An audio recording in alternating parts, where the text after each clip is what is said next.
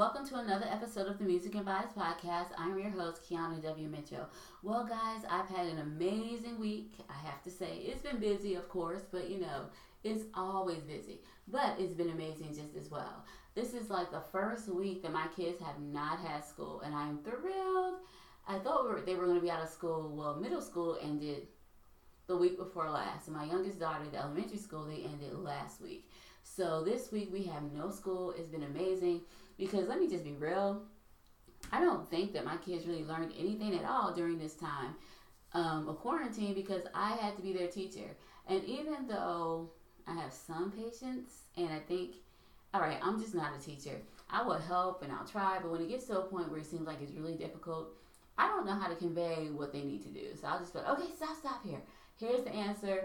We're good. We can be done with this it's time to end.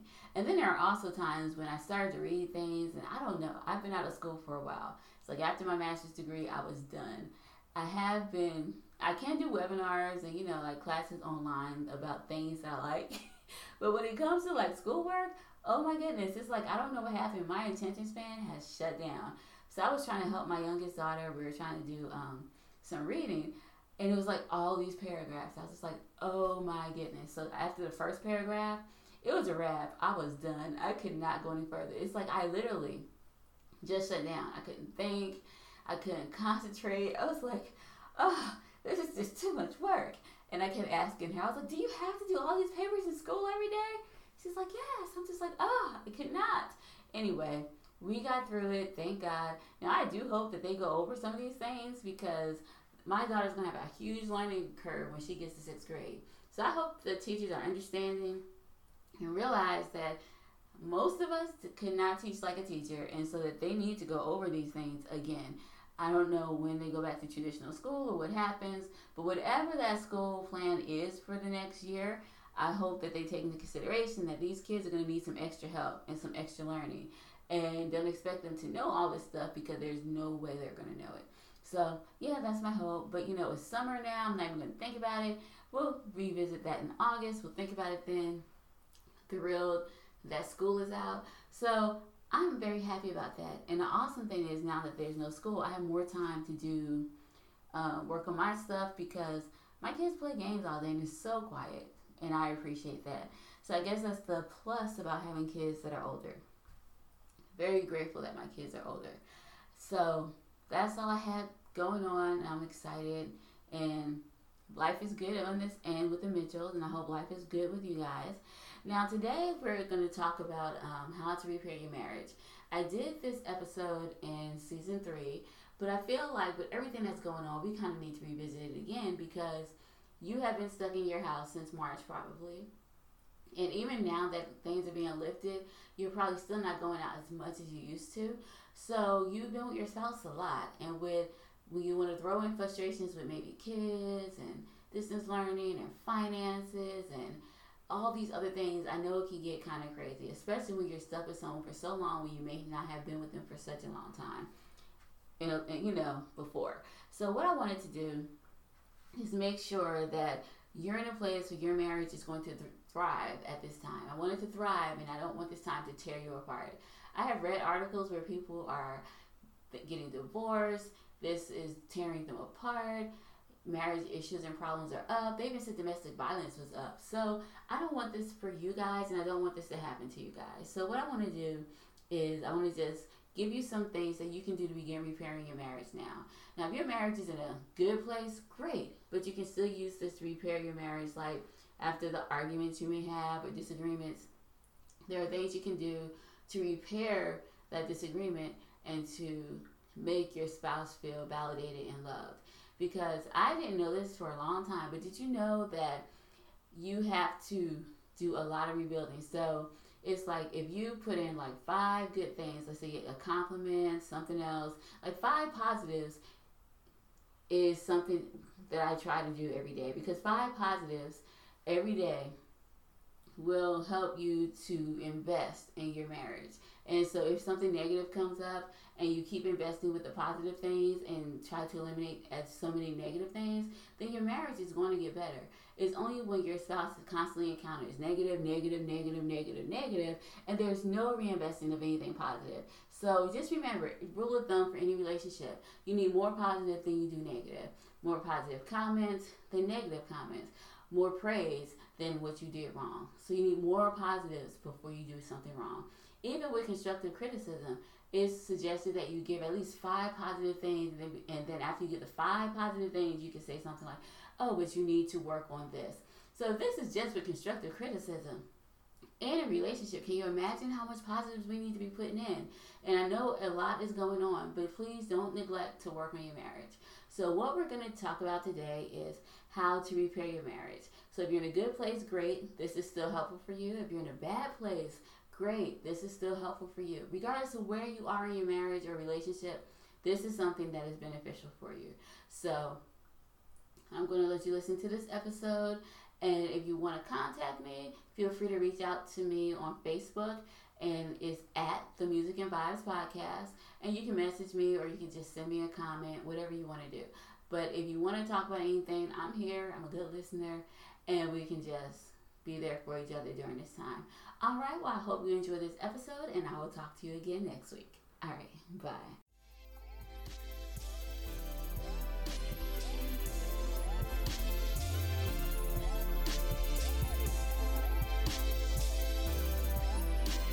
Today on the podcast, I would like to talk about some of the reasons why you should stay in your marriage. Now, for those of you who are longtime listeners of the podcast, you know that I don't think of divorce as a first resort. Yeah, I think of divorce as a last resort, and that if you can make your marriage work, then you should try to do that. Now, believe it or not, I did not always think this way. I remember being 16, um, talking to one of my friends, and I was talking to her, and I was like, Yeah, when I get married, my husband better make more than me. He better have a nice house, a job, car. Well, I still want him to have a job, though. You know, car, all this stuff. Almost, he needs to be almost rich, have a whole bunch of money and he needs to do this, that, and the other. And then I said something, I think it went like something like this. I said, um, if I see after the first year my marriage is not working out, then I'll just divorce my husband and find somebody else. And that was my philosophy. My philosophy at that time was that there are so many fish in the sea, and that if one person wasn't working out, then I just find somebody else who would work out. And that is even how I thought about it when I was dating or even talking to guys. I would have plan A, B, C, D, E. You know, so one person didn't work out, or I got tired of them, or didn't think that was going to be a good idea, then I just go to plan B. And that is how I thought at that time. And when I think about all the stupid things I said as a child or in my teen years, I'm like, Kiana, you have no idea what you are talking about. So that was my philosophy then, and that is how I thought. Now, of course, now when I think about that conversation and my mindset at that time, I had no idea what I was talking about. Like, oh my goodness, I was so naive. I had no idea. In my mind, I had this idea that marriage was like a fairy tale and that the husband or boyfriend should be like your Prince Charming, they should cater to you. And if they couldn't do that, then they just needed to go. I had no idea about the sacrifice and the compromise that went into making a marriage work. Now, it's a good thing that I waited to get married and did not get married at 16 because that would have been a total disaster. It's a good thing I didn't get married at 20. Disaster. It's a good thing I waited until I was in my mid to late 20s before I decided to get married. So let's fast forward 10 years. I'm 26 years old. I have been married. I've married the man of my dreams. But unfortunately, I still thought that divorce should be like a first option. So this time it wasn't like you just throw them away for anything. It was just like, well, if you see that your marriage is not going well, if things weren't working out, then I thought that, um, it was you should get a divorce. Like the first signs of trouble was like get out, abandon ship, jump, is done. And I also thought that um, I should get whatever I wanted because I was the wife, and that was my husband's responsibility to make me happy by doing or giving me what I wanted or what I said I needed at that time. Yeah. Now I do know that marriage is a two way street, and I think I knew it then to an extent, but it's one thing to know something and to actually do something. So it's like, yeah, I had an idea marriage was a two way street, and I should be doing things for my husband, but at that time I just felt that more of the responsibility to make me happy was should be on my husband because I was the woman of the house. Now, after hearing my philosophy and what I thought, and if you add this type of thinking to me becoming a first time mom and having young children to take care of, in addition to stepkids and my husband and I both trying to get our degrees, then, oh, and also let's throw in there a stepdaughter who was acting out at the time. So, yeah, it should come to you as no surprise to anyone that during the first 10 years of our marriage that it was kind of rocky and that there were a couple of times we were really on the verge of divorce. Now, I think a lot of that had to do with way I thought. Well, I think, to be honest, if I want to put it this way, I'm not saying my husband was 100% like not responsible for some of the things that happened during those first 10 years because it takes two to make a marriage, it takes two to argue, it takes two people to make things not work. But we're not talking about him, we are talking about me. And I think that part of growing in your marriage and part of growing into the person that you're meant to be is being able to take responsibility for your stuff and not always looking at what the other person did or did not do because you can't control them. You can't control anything they do or say. You can only control your reactions and how you react. And come on, let's just be honest. Sometimes our reaction is not what it should be. Sometimes we can take something minor and blow it out of proportion by our reaction, by our actions, by what we say. We do this. So today, even though we had our difficult times, I'm not even going to discuss my husband because I'm taking responsibility for the things that I did during this time that made maybe a difficult situation uh, unbearable or a bad situation. So there were a lot of things that I did wrong, a lot of things I said, and I think that neither my husband or I knew how to communicate without having anger or how to talk about problems instead of pointing out what we thought was wrong with each other. I know that's what's my thing because whenever I got upset, I would I'd be like a lawyer. I would mentally take note of all the stuff you did wrong, and then as soon as something happened, oh, well, you didn't do this, you didn't do that, and so that was a lot of it. We didn't know how to communicate, and I personally did not know how to communicate that well. A lot of it also had to do with dealing with the unknown and not knowing how to support each other during difficult times. Or can I say, me not knowing how to support him during the difficult times that we were going through. Now, let me tell you, it was a huge learning curve, and there were many days and nights that I cried because I was unsure at first what I needed to do to make things better, and I didn't know where to go. I knew what I should be doing, kind of, because I am the quote unquote self appointed queen of self help books. But it's one thing to read and know, and it's another thing to do. So you can know something, but you may not know how to implement it. Implement it. You may not know how to take action on the knowledge that you know. And I think that's where it was. It's like I kind of knew what I needed to do, but I didn't know how to take action. Like, for example, I read the book The Love Dare so many times. Well, I tried to read the book The Love Dare so many times, but I was unable to complete that book every time that I read it. The reason I was unable to complete the book each time I read it was mainly because it talked a lot about forgiveness, talked a lot about sacrifice, it talked a lot about trying to put yourself in other people's shoes and empathy and all that stuff. And at the time, I did not want to hear it because I was just like, well, I'm not the person who's wrong because I thought my husband was more wrong than I was, and I did not think that I had any culpability in anything that was going on. So, of course, if I knew what I should do, but I'm reading it and I'm like, oh, this doesn't apply to me because he's more wrong and I didn't do this or whatever, then of course it's not going to work. And I think that's where it is. And I think that's where so many of us find ourselves is where we look at the other person as being wrong and we don't think about ourselves and what we do. We think that they're the big problem and we're just like dealing with what's happening. So that is what happened. So it wasn't until I decided to stop trying to control and change my husband and instead to pray for him and focus on changing myself that things got better. It wasn't until I realized, Kiana, you need to change. You are not perfect. And it wasn't until I began to see that, yeah, there wasn't just a couple of things I needed to work on. There was like a whole list of things that I needed to work on. So I began to work on myself, pray for him, and changed the way I reacted to some of the things he made he said or did. And once I thought about it and my mindset changed, some of the things he said or did weren't even bad. It's just because I had this view of what he was supposed to do, how he was supposed to react, and if it didn't coincide with my worldview of what I thought he should be doing, then in my mind it was wrong and you know, you're just wrong. But it wasn't even like that. So it wasn't until I changed myself that things began to change.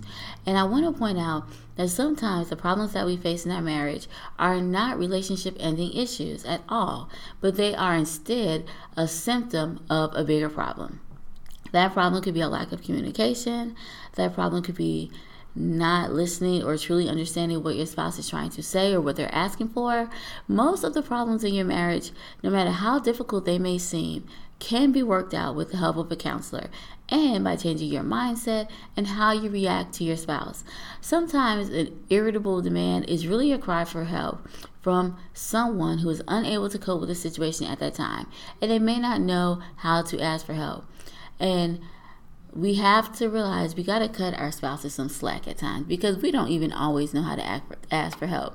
Like for me, here's what I do when I try to ask for help. First, I'll be busy. I'll be doing all the stuff for myself. Then I'll start making little noise like, hmm, hmm. And then after a while, I'll start making comments. Well, I'm the only one doing this. I'm the only one doing that. And then I get mad at my husband. Now, is that fair? Not once did I say, Hey, I have a lot going on. Could you please help me with this? Because he probably would have said yes. But I never gave him an opportunity to say yes or even to say no because I made my assumption like, oh, he's just not going to help anyway. And then I made my opinions and then I reacted based on what I thought he would or would not do, which is not fair. And I know I'm not the only one who does this. I'm pretty sure you do it too. But I'm just going to be honest with you guys and tell you that's what I would do. So it wasn't until I learned how to communicate and ask for help with things that I needed that things began to change.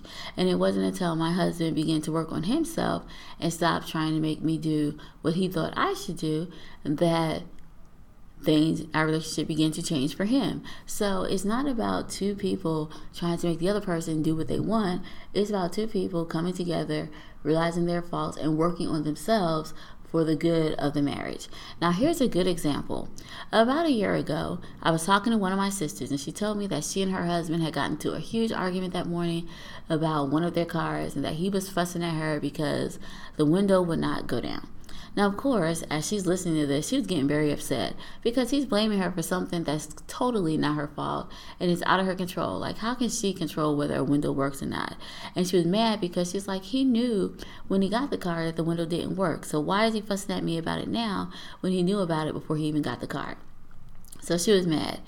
But because my sister had been working on herself and working on her own personal issues and the way she reacted and did things, mm-hmm. instead of like reacting and start to scream at her husband and venting and being mad at him, she did not do that.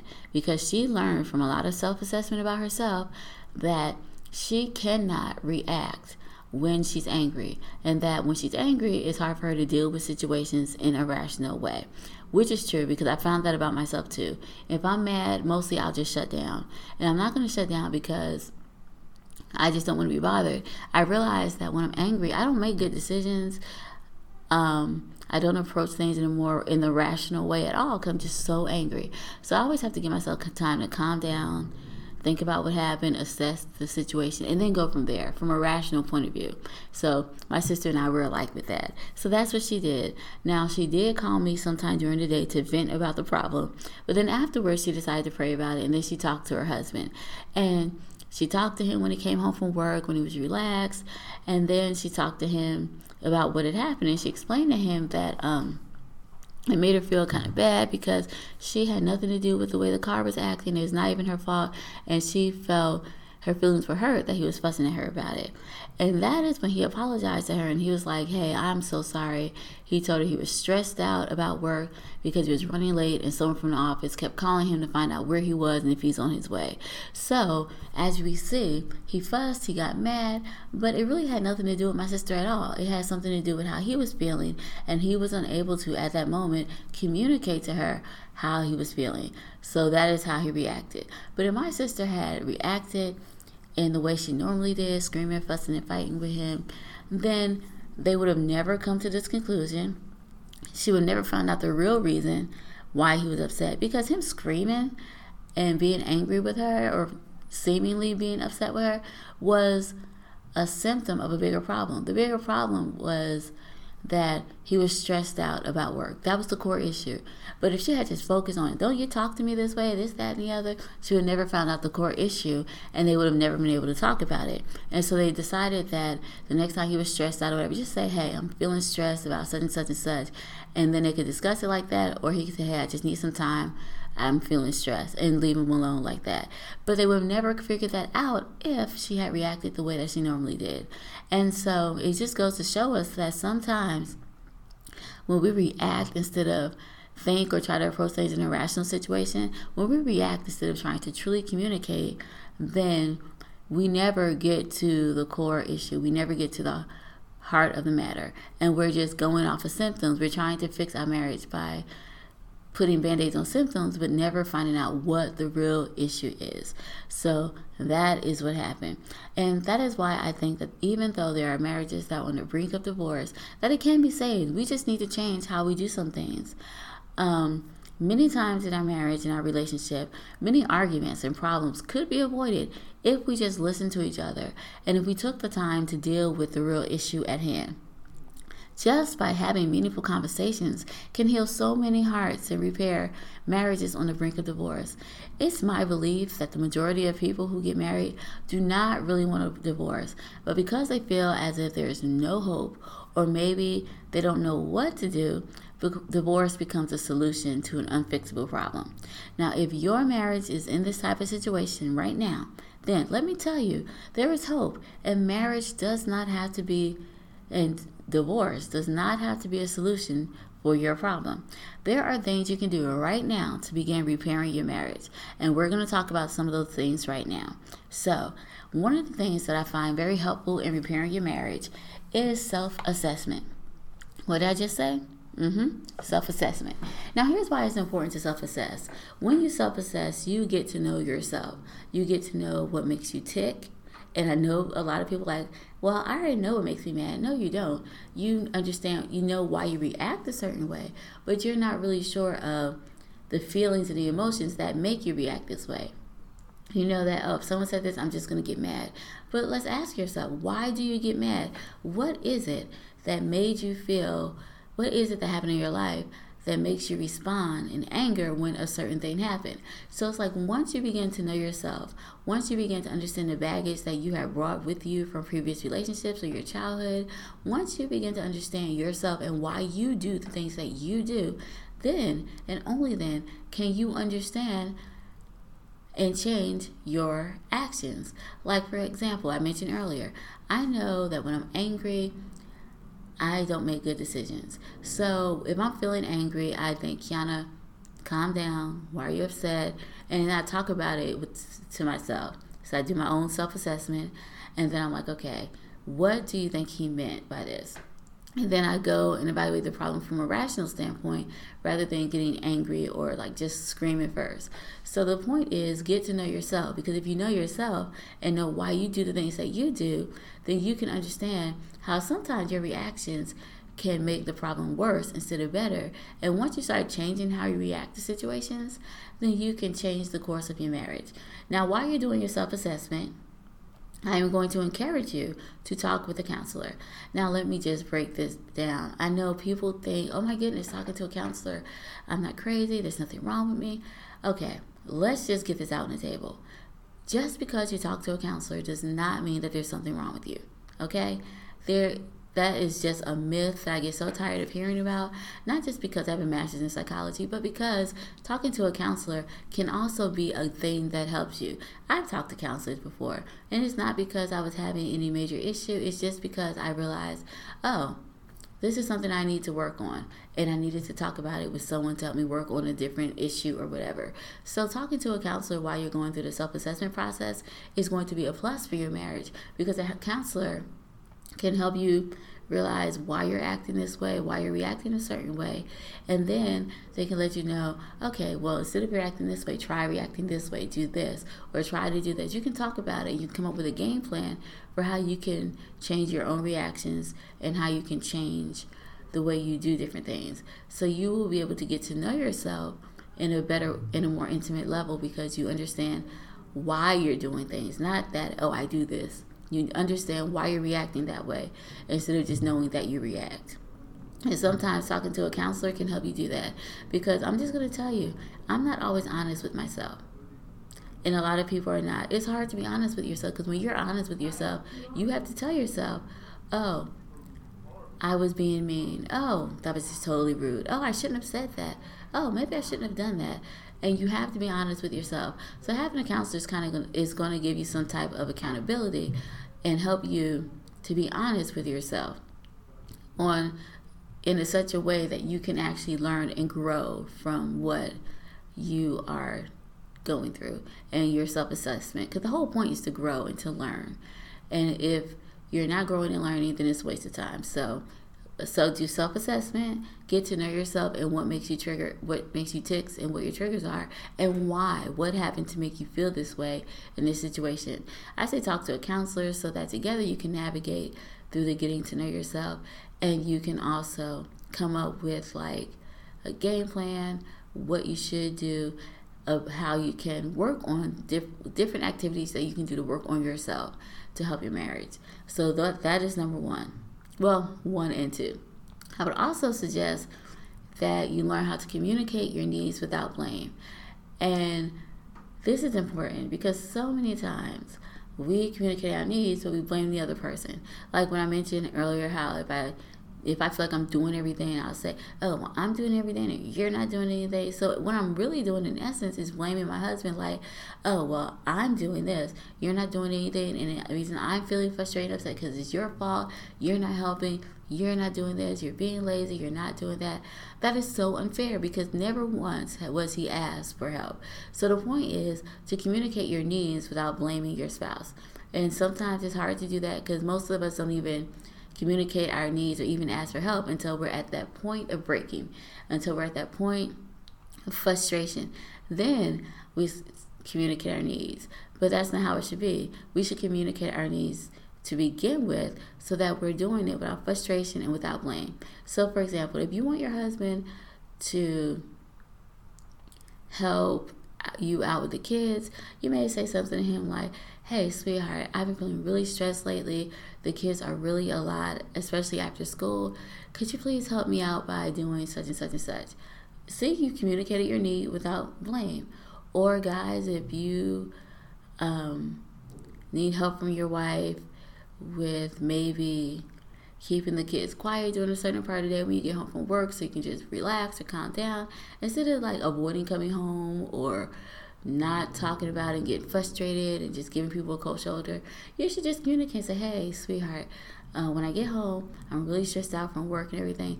Could you please keep the kids quiet for maybe a half an hour? And then after that, I'll watch them for this amount of time so you can have a chance to relax or whatever. But if it just works out better, see, you communi- communicated your needs without blaming your wife for the kids being loud and quote unquote out of control. So the point is communicate your needs without blame. There are many ways to do this. There are books to help you, or if you take my advice and talk to a counselor, there are ways that you can work on this without um, with a counselor, and they can help you learn how to communicate your needs without blame. But if you don't, if you're unable to afford a counselor right now, then there are books that you can read about communicating your needs without blame. So the whole thing is you communicate what you need, but don't blame the other person for being the reason that you your needs aren't being met. So communicate your needs without blame. The next thing is learn how to effectively resolve your issue by dealing with the issue at hand. Yes, this is important, and I mentioned it earlier with my sister and her situation with her husband. We have got to deal with the situation at hand. It's almost like you getting hurt. Let's say, for example, you get hurt. Let's say you're bleeding or whatever. So you go to the hospital and you're like, okay, doctor, I just need a bandage, but you're bleeding a lot. And he's like, no, we got to find out why you're bleeding. You're like, no, that's not important. Don't need to know why I'm bleeding. I just need a band aid. And that is what we do in our relationships because that seems totally dumb and crazy. Like, how are you going to go to a doctor or a hospital, tell me you need a band aid, but not try to find out the reason why you're bleeding? Or go to the hospital just, I need painkillers, but not try to find out the real reason why you are in pain. But we do this in our marriage. We don't try to find out why our spouse is upset. We just get mad because they're upset. We don't try to find out the reason why our spouses may be frustrated, we just get mad because they are frustrated. We don't try to find out the reason why they may not feel like they can talk to us. We just get mad because they don't talk to us. We don't try to find out the real reason for these problems. And so your marriage is not going to get better if you are just putting band aid after band aid after band aid on a symptom of a problem and not dealing with the core issue of the problem. So we need to learn how to effectively resolve our conflict by dealing with the issue at hand. So just like my sister in her situation, instead of dealing with the fact that her husband was upset and blaming her for foolishness and screaming, she didn't even worry about that. She talked to him later on and found out that the real issue was that he was dealing with stress at work. There have been times in my marriage where my husband has been like quiet or silent, wouldn't say anything, and I'm a talkative person. So one way to really frustrate me is like not to talk to you when I'm asking you questions, or if I'm asking questions, trying to have a conversation, you kind of just like, okay, well, yeah, and not really engaging. That really pisses me off at times. So I know that in our marriage there have been times when my husband was like quiet, not saying much, and I was getting mad. Well, fine, don't talk to me. You know, getting all the attitude because he wasn't communicating. When the problem was later on, I would find out that he was stressed about something or he had something on his mind, and he just needed some time to process it. So me getting upset did not help the situation, and then we get into a big argument. So the problem was not that he didn't want to talk to me. The problem was that he was dealing with something. He just needed time to evaluate what was going on and to figure it out before he can talk. Because my husband and I are different. I am a talker, so I talk about everything. I even brainstorm when I'm talking to people when I talk to people, that's when I come up with my ideas and, you know, it works for me. But he's like the opposite. He needs time to think. And then once he's thought about what he's going to say, he thinks about how he feels about things, then he'll talk to you about it. And it wasn't until I learned this that I realized the issue was not that he was not talking, but the issue was he just needed that time to think. And so that was the thing. He needed time to think, and it wasn't that he didn't want to talk. But it wasn't until I started working on myself and we talked about and discussed it that we realized this is what the problem was and that he just needed his time to think about things without me getting mad at him because he was not talking. So we managed to deal with that issue at hand, the not talking, and figure out what the problem was, what was going on, and deal with it. And now it's not an issue because if I'm talking to him, he's not saying anything, I'm like, oh, he just has a lot on his mind. And then later on, he comes and he talks to me. So this is important, which also leads into the next thing I'm going to talk about. Don't take it personal. Yes, do not take it personal. So if your husband is mad at you, or if your wife is mad at you, or if they snap at you or they're irritable, do not take it personal. Because here's the thing we all have good days, we all have bad days. And if we took the time and thought about how many times we have snapped at our husband or wives or said something to them that we should not have said or just been upset, then we would know that it is possible to do and that if we have done it, of course they're going to do it too. So what I'm saying is this. If your husband is frustrated, he snaps at you or make it like a snide remark or comment. Don't take it personal. Let yourself calm down or whatever. Yeah, just don't take it personal. Be like, okay, he must be having a bad day. And then talk to him about it later when he is more rational. And then try to come to the reason why what he said, why he said what he said. Or if you know for a fact your wife is not having a good day, don't take it personal if she's like makes a rude comment or whatever. Let it go and then talk about it later.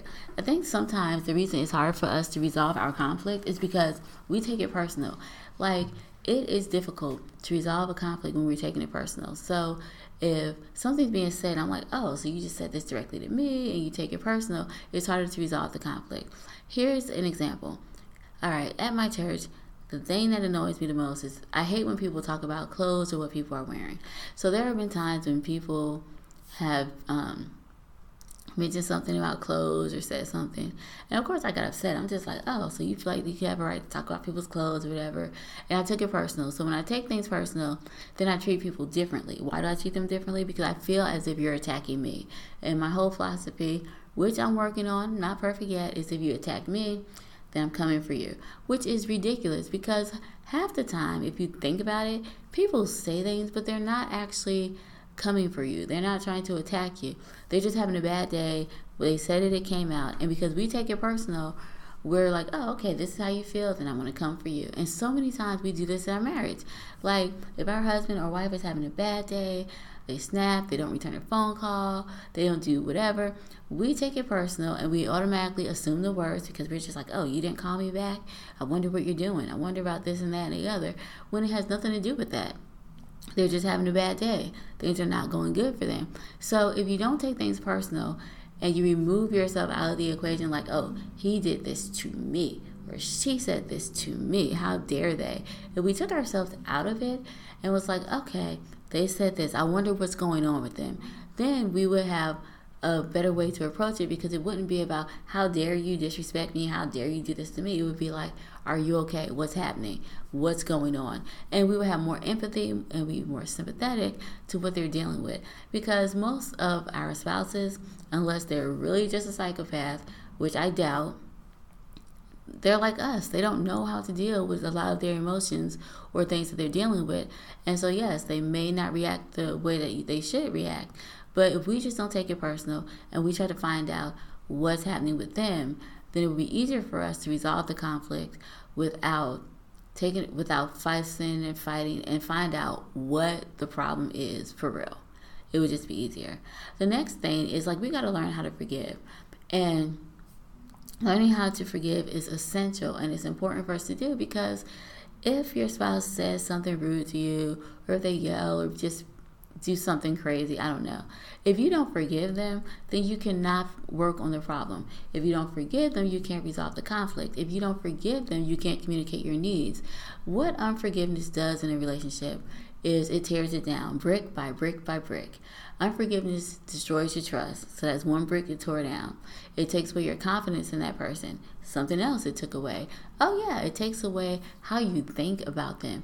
It takes away your feelings for them. It replaces feelings of love and trust with like anger, resentment. I'm not going to say hatred, but you know what I'm saying? It just replaces the good feelings that we would normally have, like gratitude and appreciation, with feelings of being resentful, feelings of distrust, not liking them. And over time, all of these things can build up a wall that will destroy your marriage. So it's important for us to learn how to forgive. So if you ask your husband, How's your day? He doesn't say anything, forgive him. Don't take it personal. Move on. Later on, you can say something like, Hey, sweetheart, I noticed earlier when I asked you how your day was, you seem kind of stressed. What's going on? Is there anything I can do to help? Something like that. Because when you learn how to forgive people, you can bring out the best in them by learning how to forgive someone who you feel have wronged you. And most of the time, in our marriage, your spouse is the person who is going to probably wrong you or hurt you because you guys are married, because you are together. The longer you're together, I'm sure that they're going to say things because you cannot put on an act all the time and pretend to be somebody that you're not. So their true person is going to come out. And sometimes the person that they are is like us. That you're probably a good person, they're just flawed. So we have to learn how to forgive them and forgive their flaws. Just like we would want them and even expect them to forgive our flaws and to accept us as we are. We have to accept them the way that they are and learn how to forgive and move forward. So many times I've heard people talk about grudges that they held on to for years and never told their spouse about it or even talked about it. That's unfair and it eventually destroyed their marriage. So don't do that. Learn how to forgive and don't forgive a year from now try to forgive as the offense happened because if you forgive, if your husband says something rude, you forgive immediately, then you can find out okay, what's going on? Now, I'm not saying you're not going to get mad because we're human. You probably will get mad. But if you know yourself and you self assess, then you can understand why this made you upset. You can deal with that. And then you can also get to the core issue of the problem. So, learn how to forgive. It's totally important. Another important thing to do is to show gratitude and appreciation. Gratitude can tear down a whole list of faults.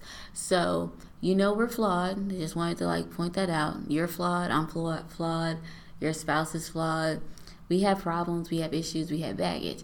But here's the thing. We have to look past those things because that's not who they are. That's a part of what they carry with them. It could be a moment that they're not at their best, but at the core, that's not who they are. So we need to appreciate them for the good person that they are. Appreciate them for the kind things that they do, the loving things that they do. Accept them and show them gratitude for being who they are. And the more gratitude and appreciation you give to your spouse, the more their actions are going to change toward you the more you thank them, the more you appreciate them, and let them know how much you really they really mean to you, then their actions are going to change. So if you change your actions of always complaining about them and talking down to them or talking about them in negative ways, and if you replace that with gratitude and appreciation, then their attitude and their behavior is going to change. Not because you change them. No, we cannot change people. We can change ourselves but because you changed yourself and how you viewed your spouse. So that's important. Also, show affection. There is nothing wrong with giving a hug, patting them on the back. I mean, kissing them, whatever. Show affection because that's another way people connect and build bonds with each other by showing affection. And affection does not always have to be sex. Okay, let's just put that out there. Sex is good, but it doesn't always have to be how you show affection. It could be holding hands. It could be something nice. It could even be a text message like, I love you, or something like that, a heart emoji. Showing affection can be a lot of things. So try to show affection at least once or twice a day to your spouse. Don't allow issues to go unresolved. That's the next thing that I think is important. Because the more you let issues go unresolved and you don't work on them, then, like I said, you are tearing down your marriage brick by brick and you are building up a wall that you will not be able to get over. So, if you guys are upset about something, maybe you can't talk about it at that moment, okay? So, just because you don't let issues go unresolved also does not mean that as soon as it happens, you have to attack it, jump on it, move forward. No, because sometimes if you jump on issues immediately, you're not going to have a good result. He's mad, you're mad, or she's mad, you're mad no one's thinking about it rationally. You're just going off of emotion. So, going off of emotion never works. It's not a good idea. So, it may be better to allow yourself a cooling down period. And maybe that can be in half an hour. Maybe it could be a whole day and you talk about it in the evening. It could be discussing it the next day. I don't know what the time is right for you, but whenever it is, then you go back after you've all calmed down and let clearer heads prevail. And then you go back and you talk about the issue and get that issue resolved. But do not go months, weeks, years without talking to each other or resolving issues that need to be resolved. It's also important to have those hard conversations because if you do not have hard conversations with your spouse and just let things go, then this can also build up this can also create problems because you're not talking about things that you need to talk about and your marriage is not getting better because you're not discussing things that need to be discussed. So communication is key.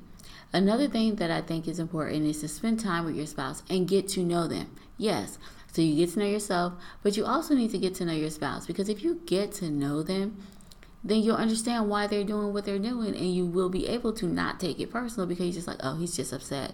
And you'll know how to talk to him. Here's an example I have three daughters.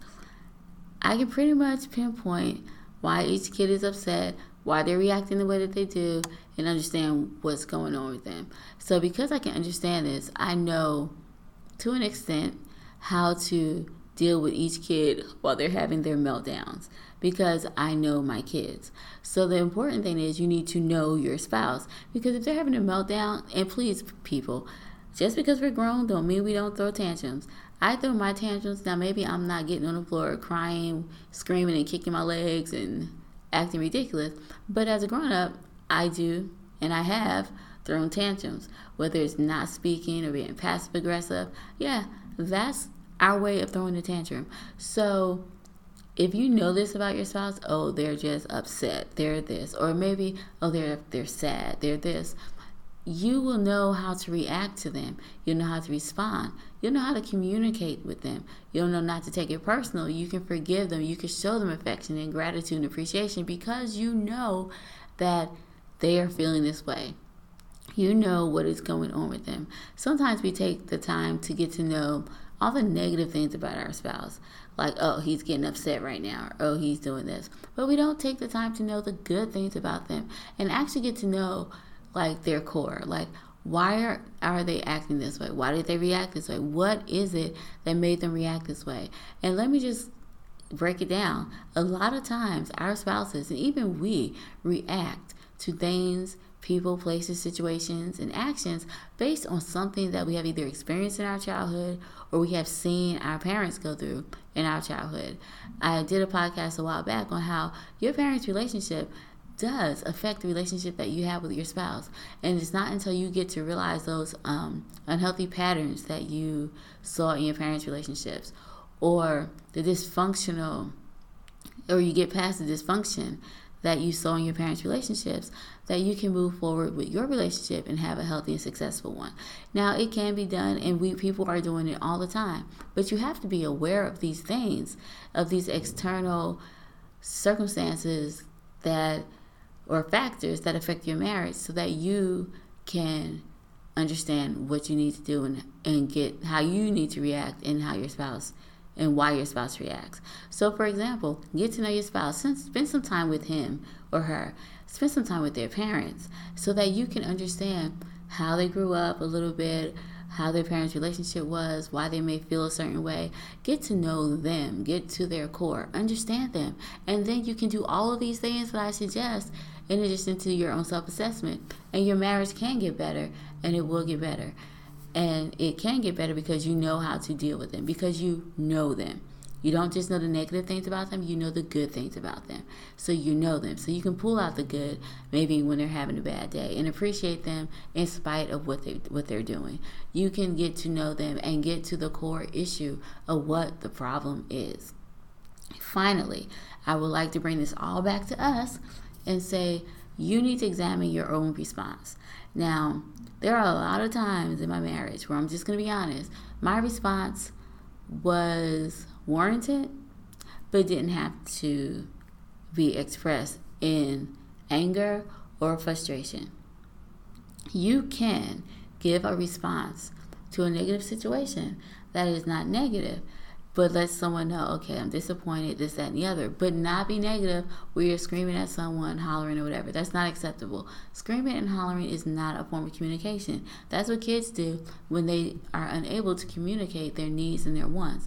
And sometimes as adults, we don't learn this. So we screamed as when we were kids, we would scream at our sisters and brothers, and we never outgrew this habit. So today it's time for us to outgrow the childish way that we communicate with the screaming, with the yelling, with the passive aggressive, not talking to you kind of thing. This is grade school stuff. We have to outgrow this and we have to examine our response. So our responses should be responses that are not hurtful. They should be responses that are appropriate for the situation and responses that are not tearing a person down because we are frustrated or angry. Now, I understand how frustrating it can be, how hurtful it can be if you and your spouse are at a place where you feel like your only option is divorce. But let me assure you that if that you are not the only couple who's feeling this way or has felt this way, it's good to know sometimes that you're not alone because you may think, oh my goodness, you know, we're such failures, I didn't do this. No, you are not alone. Many couples have felt this way. Many couples have almost divorced. But if you ask them now, 20 years later, or 30 years later, even five or 10 years after the fact, they can tell you, okay, this is what we did. We used to do this, but we did this. And they can give you some, not advice, but it's good to hear the stories of other people and learn from their mistakes so that we can correct our own mistakes and not so much follow in the same path that they followed.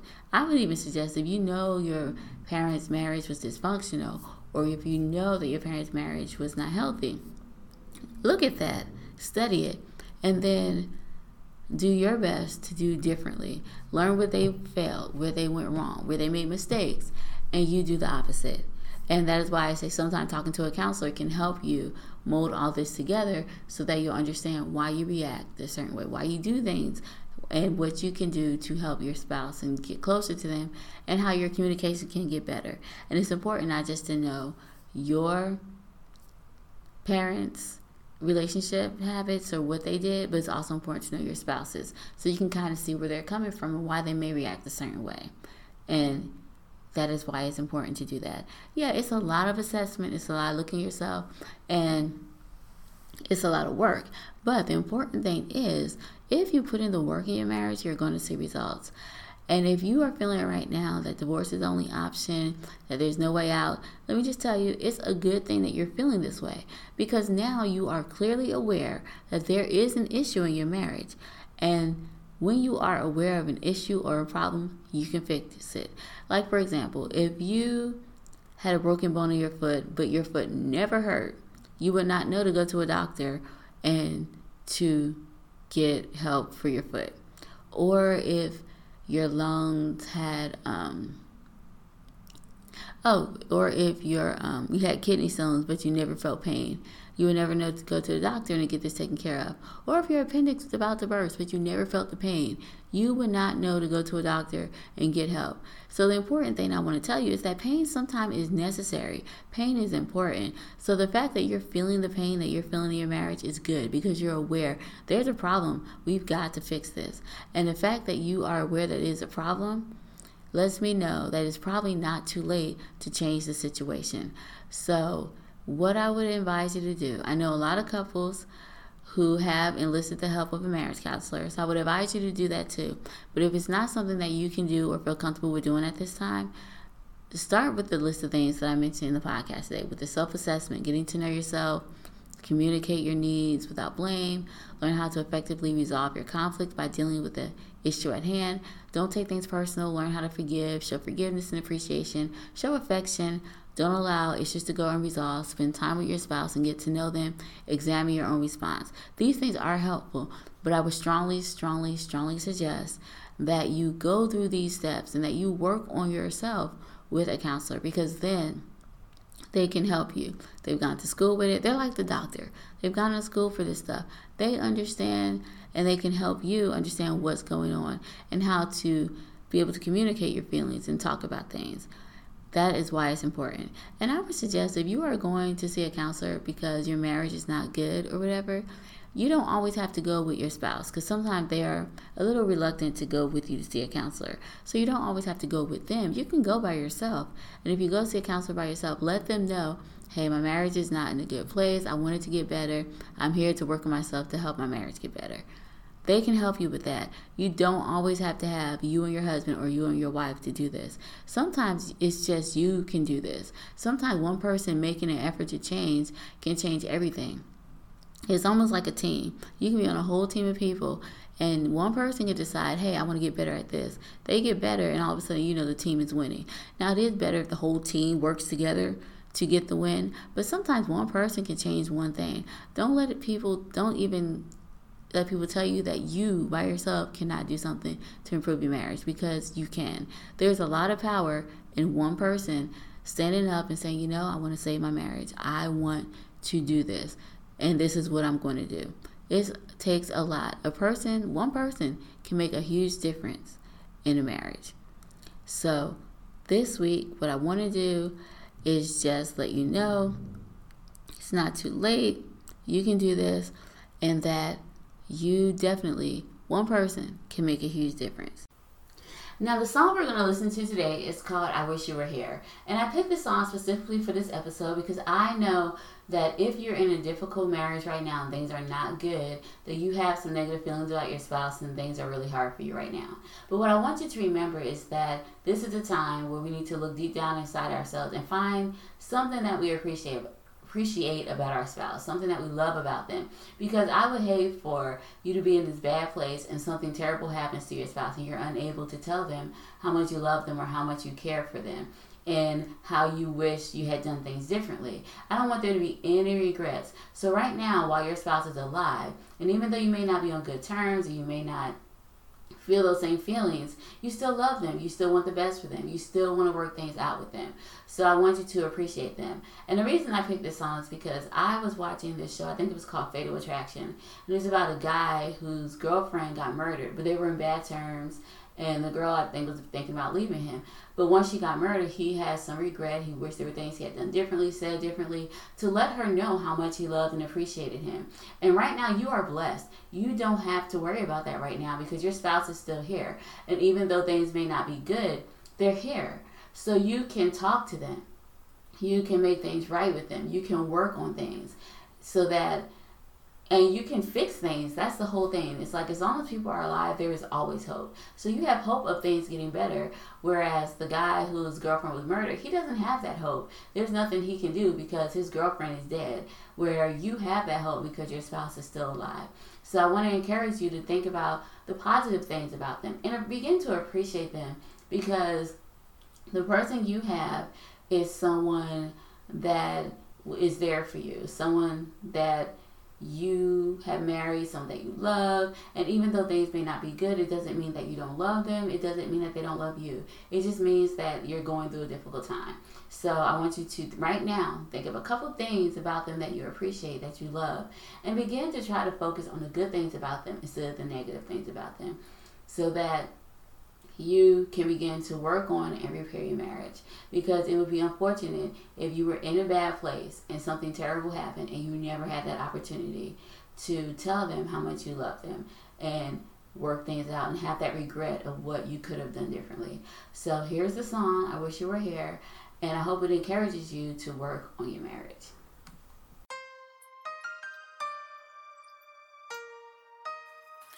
Never thought that I'd be standing here without you standing next to me. Many things were left unsaid because we had eternity. But now you're gone and I'm still here. It's hard to hold back the tears. Your life ended so suddenly. It's hard to believe.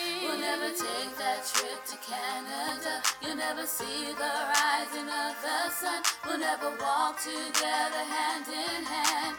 I miss you. You'll never know who our kids grow up to be. You'll never sit on the porch swing with me. We'll never have a happily ever after. I miss you.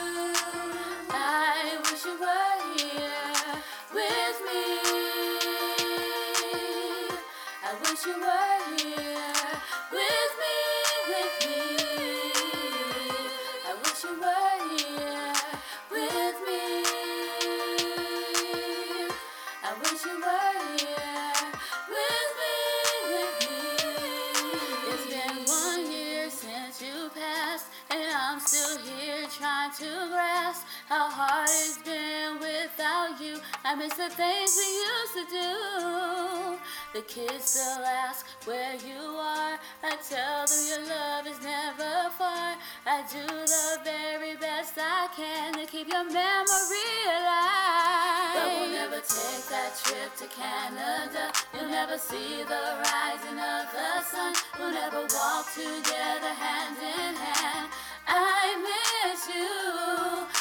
never know where kids grow up to be. You'll never sit on the porch swing with me. We'll never have our happily ever after. I miss you.